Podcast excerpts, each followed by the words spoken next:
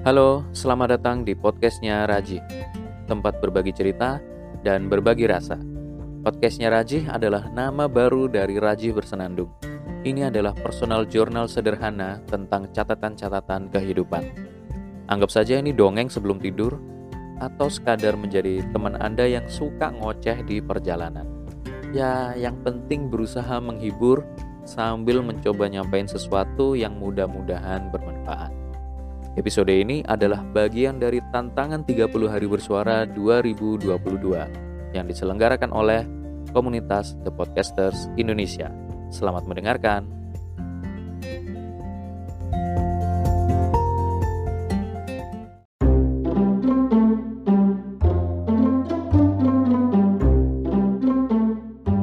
Oke, kita lanjut pembahasan kita. Kita sekarang ke resesi nih. Boleh nggak Mbak disampaikan pendapatnya Mbak-Mbak sekalian terkait prediksi resesi akan terjadi di 2023? Mungkin dari Mbak Heni dulu deh. Oke, kemarin awal-awal ketika banyak yang viral ya, yang bahas resesi mengerikan, banyak PHK. Apalagi sebelum resesi kan sudah ada gelombang PHK startup gitu ya. Mm-hmm. Kemudian kenaikan ini sempat keder juga, jadi jangan beli-beli gitu-gitu kan, kalau nggak salah ada satu influencer gitu. Terus saya ngobrol nih sama suami saya, kapanpun ya pasti ada lah resesi itu, maksudnya itu adalah sesuatu yang looping gitu, berulang lah, ngapain takut gitu. Terus takutnya saya kan saat itu adalah bahwa saya akan, ini adalah startup saya akan menjadi legal gitu kan, saya harus scale up lah, nggak berani karena resesi gitu. Jadi mau ada orang yang ingin kolaborasi kayak itu, jadi saya mundur gitu. Jangan masih resesi, jangan-jangan nanti rugi gitu ya. Jangan-jangan nanti amburadul malahan kayak gitu. Terus yang ngapain itu juga bisa diatasi. Itu pasti terjadi gitu, resesi itu. Dari segi yang ramai dibahas gitu ya. Akhirnya saya udahlah, skip, enggak. Gue sampai saya ini juga masih bisa belanja sembako, masih bisa beli telur, masih bisa beli bahan-bahan yang dibutuhkan dalam kehidupan basic sehari-hari. Pekerjaan saya juga masih jalan gitu, student masih ada gitu. Artinya saya lebih ini.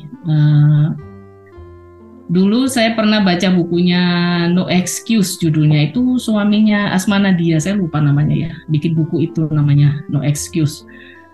Nggak boleh ada alasan gitu. Terus ada satu konsep di dalam bukunya itu, dia bilang gini, mending mikir berhemat hidup atau mending mikir nyari duit lebih banyak biar kamu cukup gitu.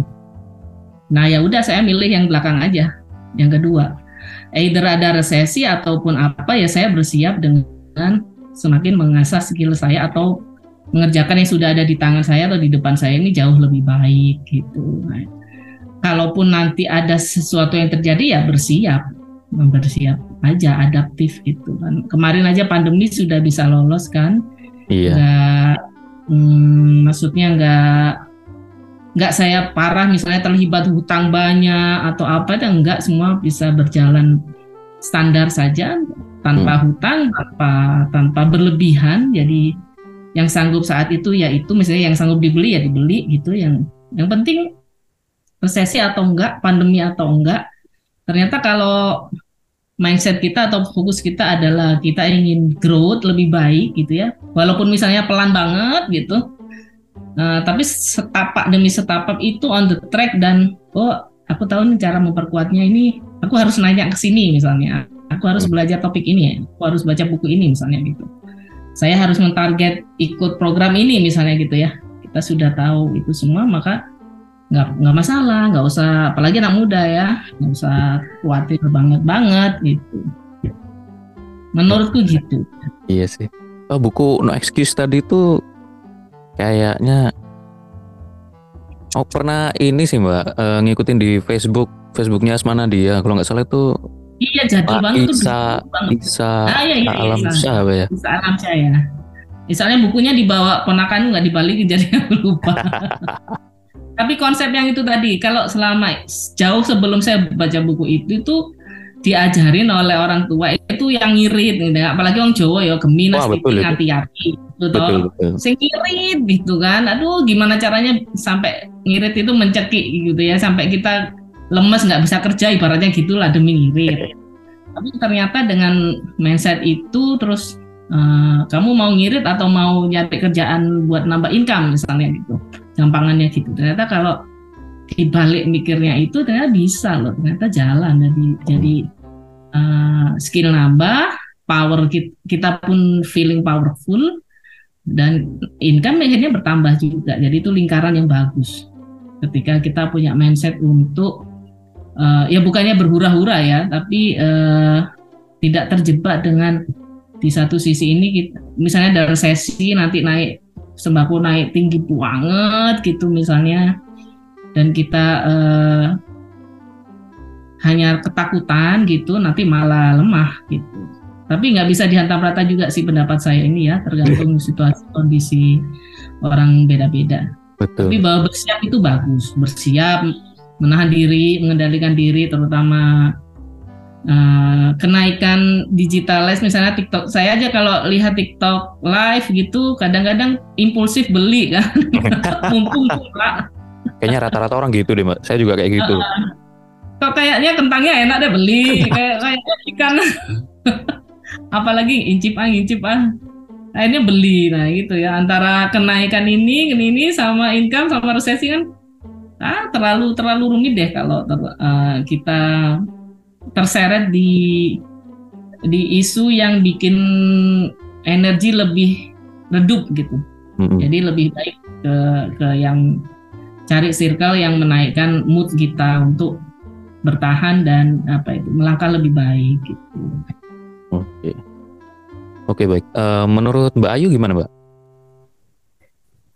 Iya sih kurang lebih sama kayak Mbak Heni gitu ya. Bahkan kalau misalnya kita baca-baca artikel terus juga nontonin podcast-podcast gitu ya, yang mereka gembur-gemburin resesi kayaknya bakal gelap banget nih di Indonesia nih, bakal collab banget gini-gini gitu. Oh ya, parah banget gitu Mbak ya? Kayak parah banget gitu. Kayaknya juga kalau kita lihat awal-awal COVID itu kita udah pernah lewatin gitu, dan juga gitu kan sebenarnya kayak gitu.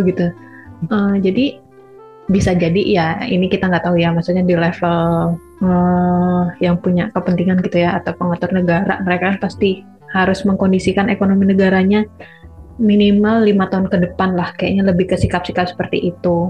Plus juga sebenarnya ini agak bukan preventif ya, kalau aku malah ngiranya ini terutama kayak di kantor gitu ya. Ini kebijakan after COVID aja yang udah kita coba 2 tahun jalanin, ini kayak gimana gitu dengan pola bisnis yang udah biasa dijalanin gitu. Jadi lebih ke penyesuaian, terus akhirnya cukup banyak layoff juga kan di akhir-akhir tahun ini gitu. Jadi lebih ke seperti itu sih, takutnya mungkin badai COVID lebih meningkat 2 tahun ke depan, lebih ke kayak gitu sih. Wah. Jadi sebenarnya kalau dibilang serem, ya kita juga udah jalanin pas awal COVID ya gitu. Wah, oke. Tapi aku juga baru ingat gitu loh tadi, kalau kita itu juga pernah ngalamin keanjlokan ekonomi juga gitu waktu COVID kemarin. Benar. Ya, tapi kan kalau kesannya banyak layoff itu kan harusnya ya kita mungkin yang udah biasa, mungkin pas kuliah juga pernah dapat mata kuliah wirausaha atau apa ya kayak gitu. Ya harus gerak cepat sih. Apa nih next-nya gitu, ketika aku mungkin di layoff atau apa gitu, apa aku bisnis makanan aja ya gitu. Karena kan kalau kita lihat kan makanan gak bakal berhenti ya, gak mungkin orang berhenti makan tiba-tiba gitu. Oh betul itu Mbak, ngemil juga Mbak. Nah makanya malah makin laris deh kayaknya kan. Orang-orangnya juga akhirnya karena takut gitu ya, stay di rumah, makanan juga kadang mereka malas ribet gitu, apalagi kayak yang kerjaan kayak aku gitu lah ya, punya anak gitu ya, kadang malas juga masak, mikirnya itu loh butuh waktu buat mikir, aduh menu hari ini apa ya, udah mending catering kayak gitu, makin kenceng loh catering sekarang. Betul itu. Oke, karena kita sudah ngobrol soal resesi, kita langsung ke persiapannya aja kali ya. Ini langkah konkret, menurut Mbak Ayu gimana Mbak langkah konkret kita untuk mempersiapkan diri menuju resesi? ya prediksikan resesi 2023 kan. Persiapan kita harusnya gimana itu Mbak? 2023 ini makin itu loh, kita mungkin akhir-akhir ini lihat ya ada teknologi AI ya, artificial intelligence itu kan makin marak banget gitu. Bahkan kalau misalnya kamu nih mau pidato gitu Ji, terus kayak aduh isinya apa ya, itu kita bisa cari loh. Jadi sebenarnya makin serem ya, lebih ke itu aku malah ngelihatnya. Jadi teknologi itu makin serem, jadi kita harus cari tahu tuh sebenarnya kita tuh apa ya yang nggak bisa tergantikan sama teknologi gitu. Buat aku kayak gitu, kan ada beberapa role atau pekerjaan yang misalnya susah nih buat tergantikan sama teknologi, kayak cyber security, terus juga marketing tuh masih diperluin sih menurutku gitu, karena kan daya kita persuasif ke orang itu kan nggak bisa tergantikan teknologi ya, personal banget gitu. Dan yang paling penting kalau aku ngerasain ya, mungkin anak-anak kuliah yang kuliahnya kemarin full di rumah, itu tuh agak kurang kemampuan untuk sosialisasi yang jelas ya. Jadi sebenarnya yang harus makin ditingkatin nih, kita paham sama balik lagi sama budaya, sama norma-norma gitu. Karena kan kita nanti ke masyarakat kan nggak cuma seumuran ya, pastinya komunikasi itu juga sama level yang lebih tinggi, baik level di manajerial gitu ataupun ketemu sama orang lebih tua. Karena aku ngerasa ada kekurangan itu gitu, padahal kan kita orang Indonesia gitu ya, sepintar-pintar kita gitu ya, sekedar-kedar kita, sebanyak skill yang kita punya, kita harus tetap keep itu sih. Jadi kemampuan kita menjaga sopan santun itu juga malah menurutku harus tetap ditingkatin gitu, sebanding dengan kita belajar untuk meningkatin skill tuh macam-macam sih kalau kayaknya 2023 dibutuhin, tapi lebih ke sana ya. Jadi kalau Anda anak yang suka main game gitu ya, ya mulai belajar nih sama Mbak Heni gitu untuk bisa game itu dari mana ya? Oh dari coding gitu. Oh codingnya kayak gimana? Gitu. Oke. Dari Mbak Heni, menurut Mbak Heni apa persiapan kita Mbak untuk menghadapi resesi 2023? Oke, nggak hanya menghadapi resesi 2023, kita menghadapi masa kedepannya. Kalau dari pengalaman saya ya, skill untuk berkolaborasi itu penting. Jadi itu cukup mengingatkan saya, karena saya dulu orangnya orang single fighter gitu, sendirian, nggak suka kerja bareng-bareng, nggak suka, karena mikirnya kelamaan kan bagi saya.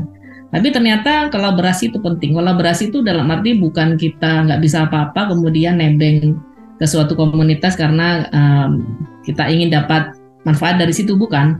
Tapi kalian punya skill yang tajam dulu. Jadi carilah minat bakatmu, pertajam, pilih salah satu skill yang tajam. Kolaborasi itu adalah dua orang masing-masing, ibaratnya yang masing-masing udah tajam skillnya dan bisa bekerja sama dengan efektif dan cepat dan baik, tidak banyak bertele-tele gitu. Supaya dapat itu, maka kamu harus punya learning mindset yang sangat tinggi, belajar banget apapun. Walaupun memang kamu misalnya programmer, tapi kamu nggak ngerti cara handle Google Drive, ya belajarlah gitu ya. Nggak ngerti otak-atik Google Meet, ya belajarlah gitu. Karena saya ngalami sendiri juga, tutor saya gitu. Jadi kolaboratif, kemudian kreatif dalam arti kalau ini nggak lolos ya ganti lagi, cari celah gitu, terus kreatif dalam arti itu.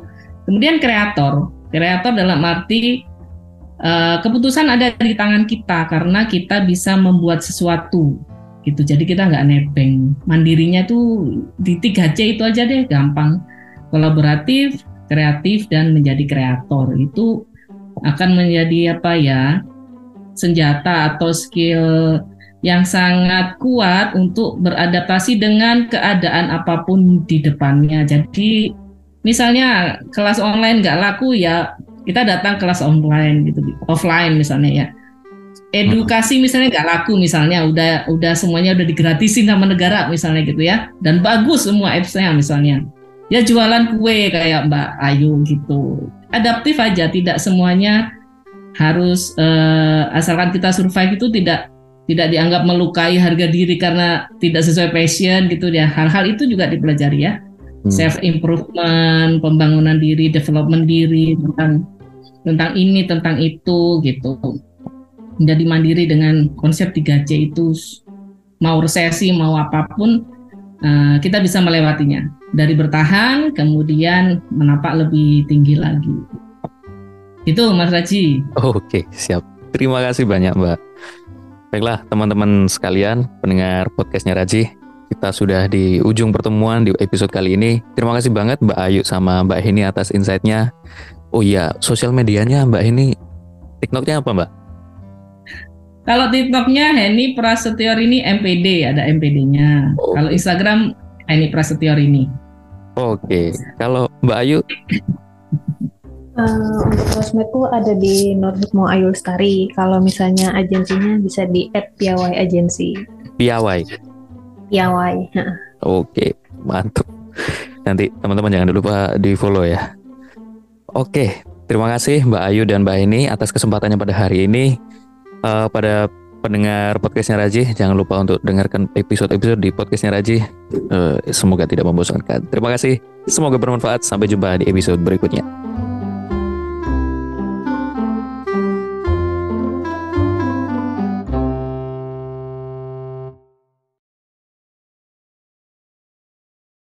Hey, sebelum Anda ke episode selanjutnya, atau mungkin Anda ingin pindah dengerin podcast lain, ada sedikit pemberitahuan ini.